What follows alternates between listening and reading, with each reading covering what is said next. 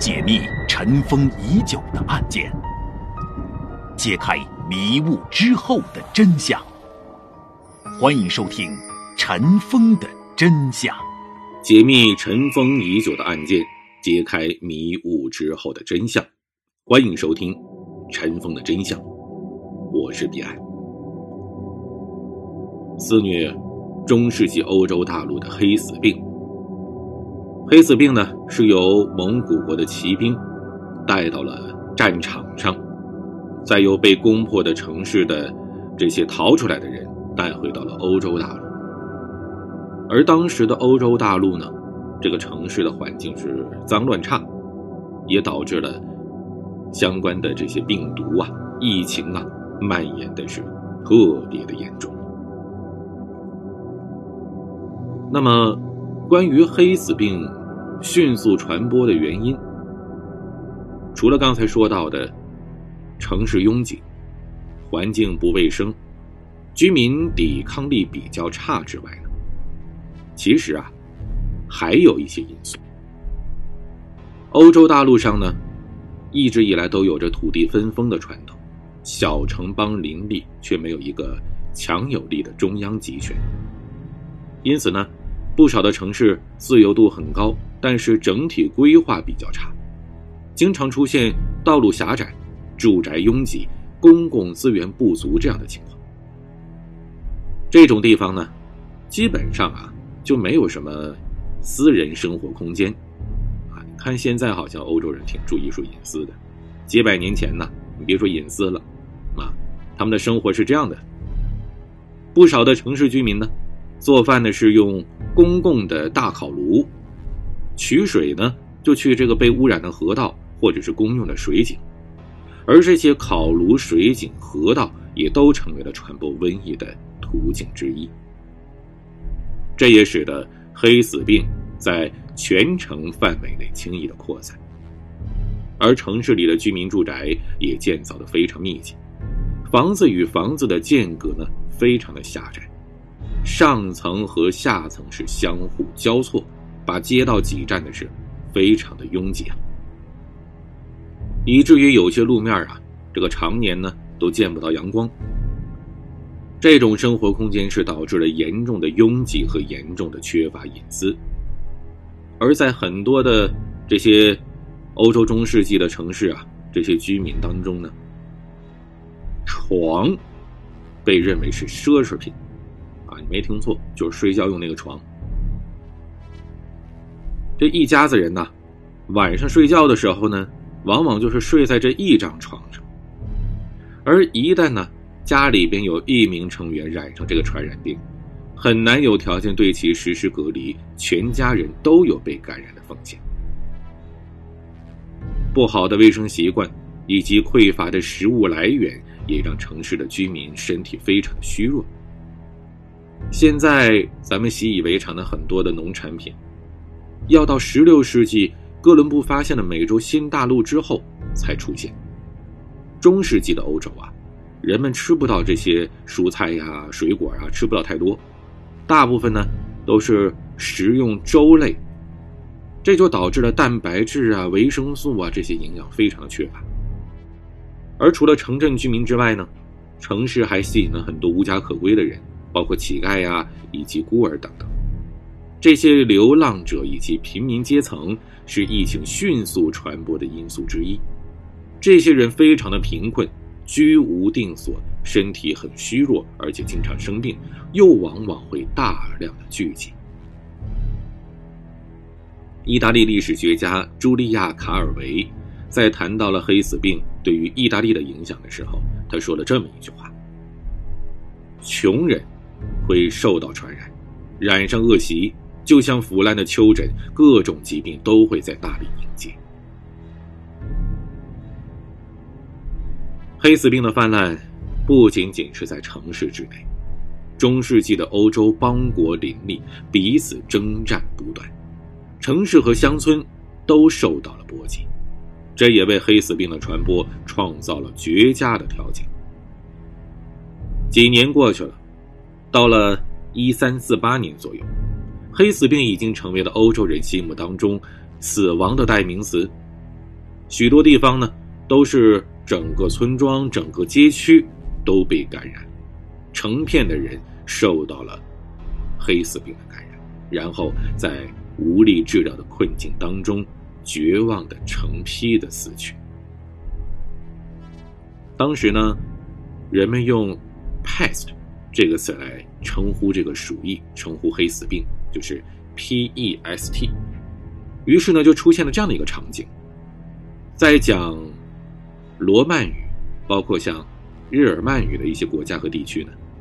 很多地方的人们呢，都在房屋的这个墙上、外墙上啊，写上一个大大的字母 P，这就是为了警告、提醒过路的这些人，说就这个写了 P 这个屋子里啊，住着有黑死病的人，容易传染，你们赶紧躲开。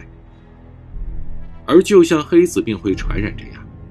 墙上的这个大大的批字，仿佛是也会传染。只要在一个村庄、一个街区有一个房屋的墙上出现了这个批，很快，一座又一座的房屋都会接连出现这个黑黢黢的巨大的批字。这也就意味着，更多的人不幸感染。从意大利到西欧、北欧、波罗的海、俄罗斯，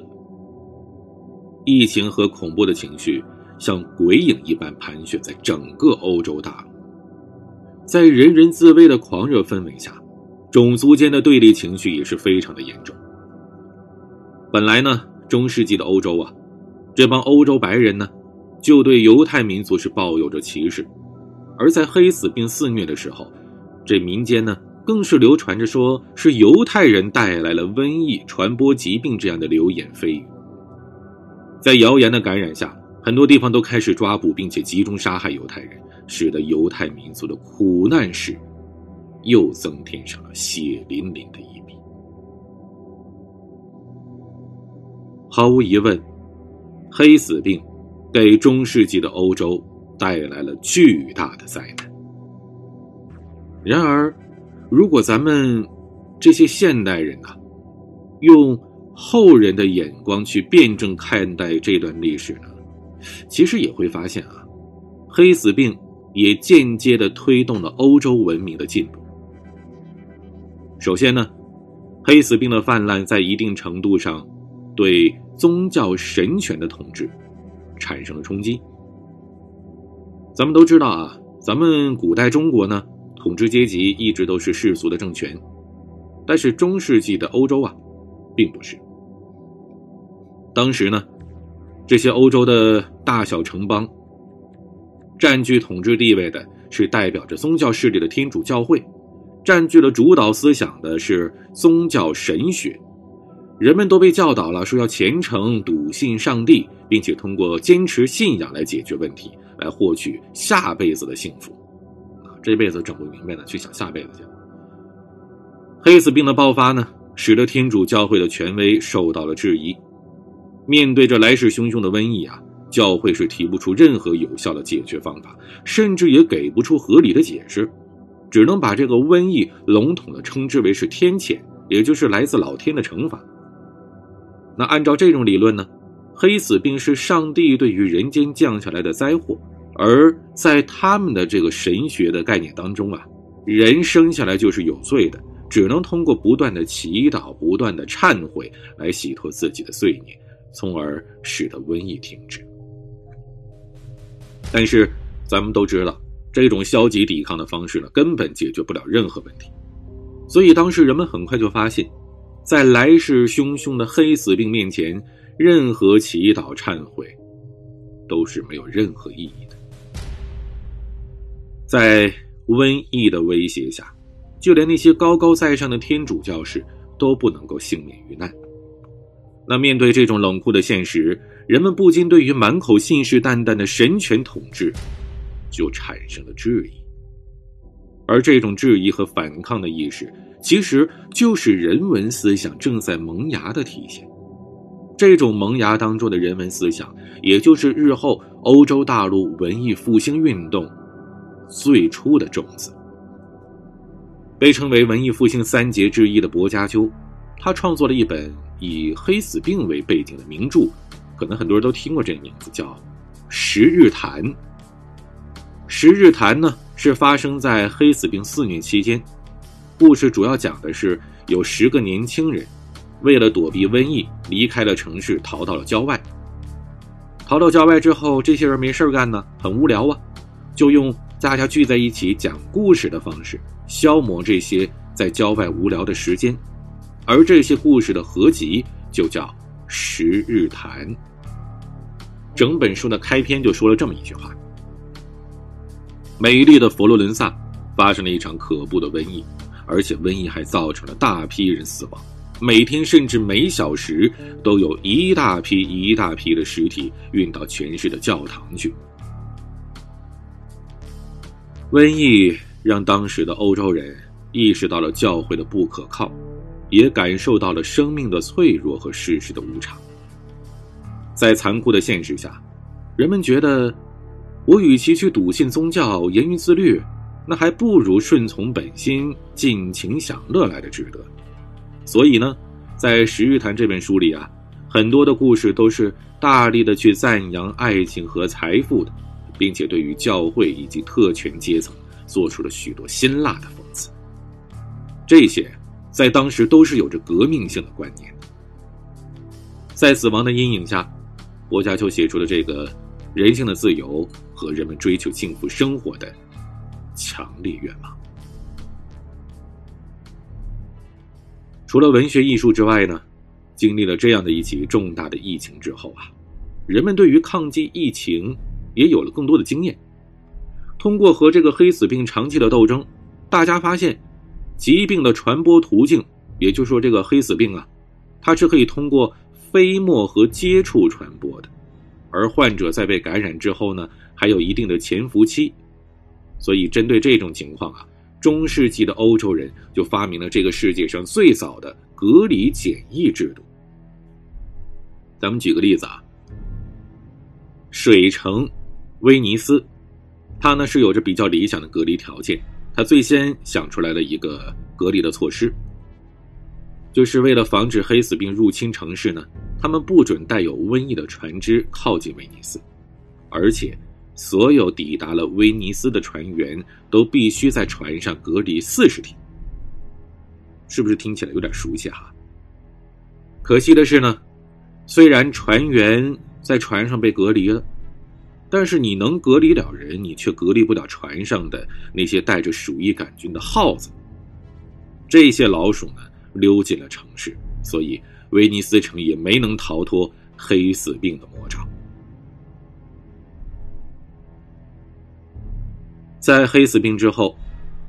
欧洲的医学和解剖学也是得到了一定的发展。为了更好的探索黑死病的致病原因，医生们对于患病者他们的尸体进行了解剖，而解剖学呢也是由此诞生。在这之后，对于人体内部机理的探秘是越来越深入，成果也是越来越多。比利时医生萨维留斯发表了人体结构，西班牙医生塞尔维特发现了血液的小循环系统，英国解剖学家哈维系统的阐释了血液运动的规律和心脏的工作原理，现代生理学和医学就这样一点点的诞生了。当然了，这些丰硕的科学成果呢，那都是黑死病结束之后的事儿。所以我知道你现在最关心的肯定是这么一个问题：医学不发达，城市环境差，整个欧洲大陆死了三分之一的人。那么，这个来势汹汹的黑死病疫情最后是怎么告一段落的呢？其实啊，如果你了解过传染病的流行规律，你就知道了。从疫情爆发之日开始，患病的人数会在一段时间内迅速的上升，并且达到顶点。而在这个峰值过去之后呢，患病的人数就开始减少了，甚至最后不再出现新的患者。疫情也就随之结束了。黑死病疫情的消失，基本上呢也是遵循着这么一个规律。由于黑死病的致死性非常的强，患者绝大部分都会丧失性命，所以呢，随着时间的流逝，新的病原携带人数也是越来越少，而且病毒的感染者呀，一般呢是比较容易易感、抵抗力比较弱的，啊，这些身体素质比较弱的患者呢，病逝之后，剩下的那些健康人群是不容易感染病毒，这个瘟疫就慢慢停滞了。你也别管他是否极泰来呀，还是怎么着，反正呢，当黑死病杀死了自己所有的宿主之后，他们自己因为没有新的宿主，就销声匿迹了。这场带来了严重伤亡的重大疫情，就这么结束了。黑死病的肆虐，可以说是人祸，也可以说是天灾。在这样的一场。瘟疫的背后，人们可以看到大自然的神秘力量，也可以看到一种此消彼长的规律。人与千千万万个物种共同生活在地球之上，彼此之间是维系着一种很微妙的平衡。人们既可以从动物身上获得利益，也能因为动物而引来意想不到的灾难。在这颗。蔚蓝的美丽星球上，人类固然是智慧最高的动物，但却未必是自然界永恒的主人，也未必是最有生存本领的物种。咱们的这颗地球啊，年龄是四十六亿年，而我们人类存在的时间呢，只有短短的几百万年。与地球以及地球上其他的物种相比，人类仍然是年轻的成长当中的孩子。我们要如何与这颗地球、与地球上上亿万种的生物和平共处呢？面对威胁人类生存的因素，我们又该如何应对呢？或许，在人类文明更加发达的将来，这些问题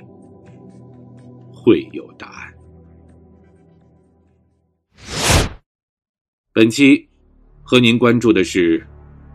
欧洲中世纪的大瘟疫——黑死病，就和你聊到这儿。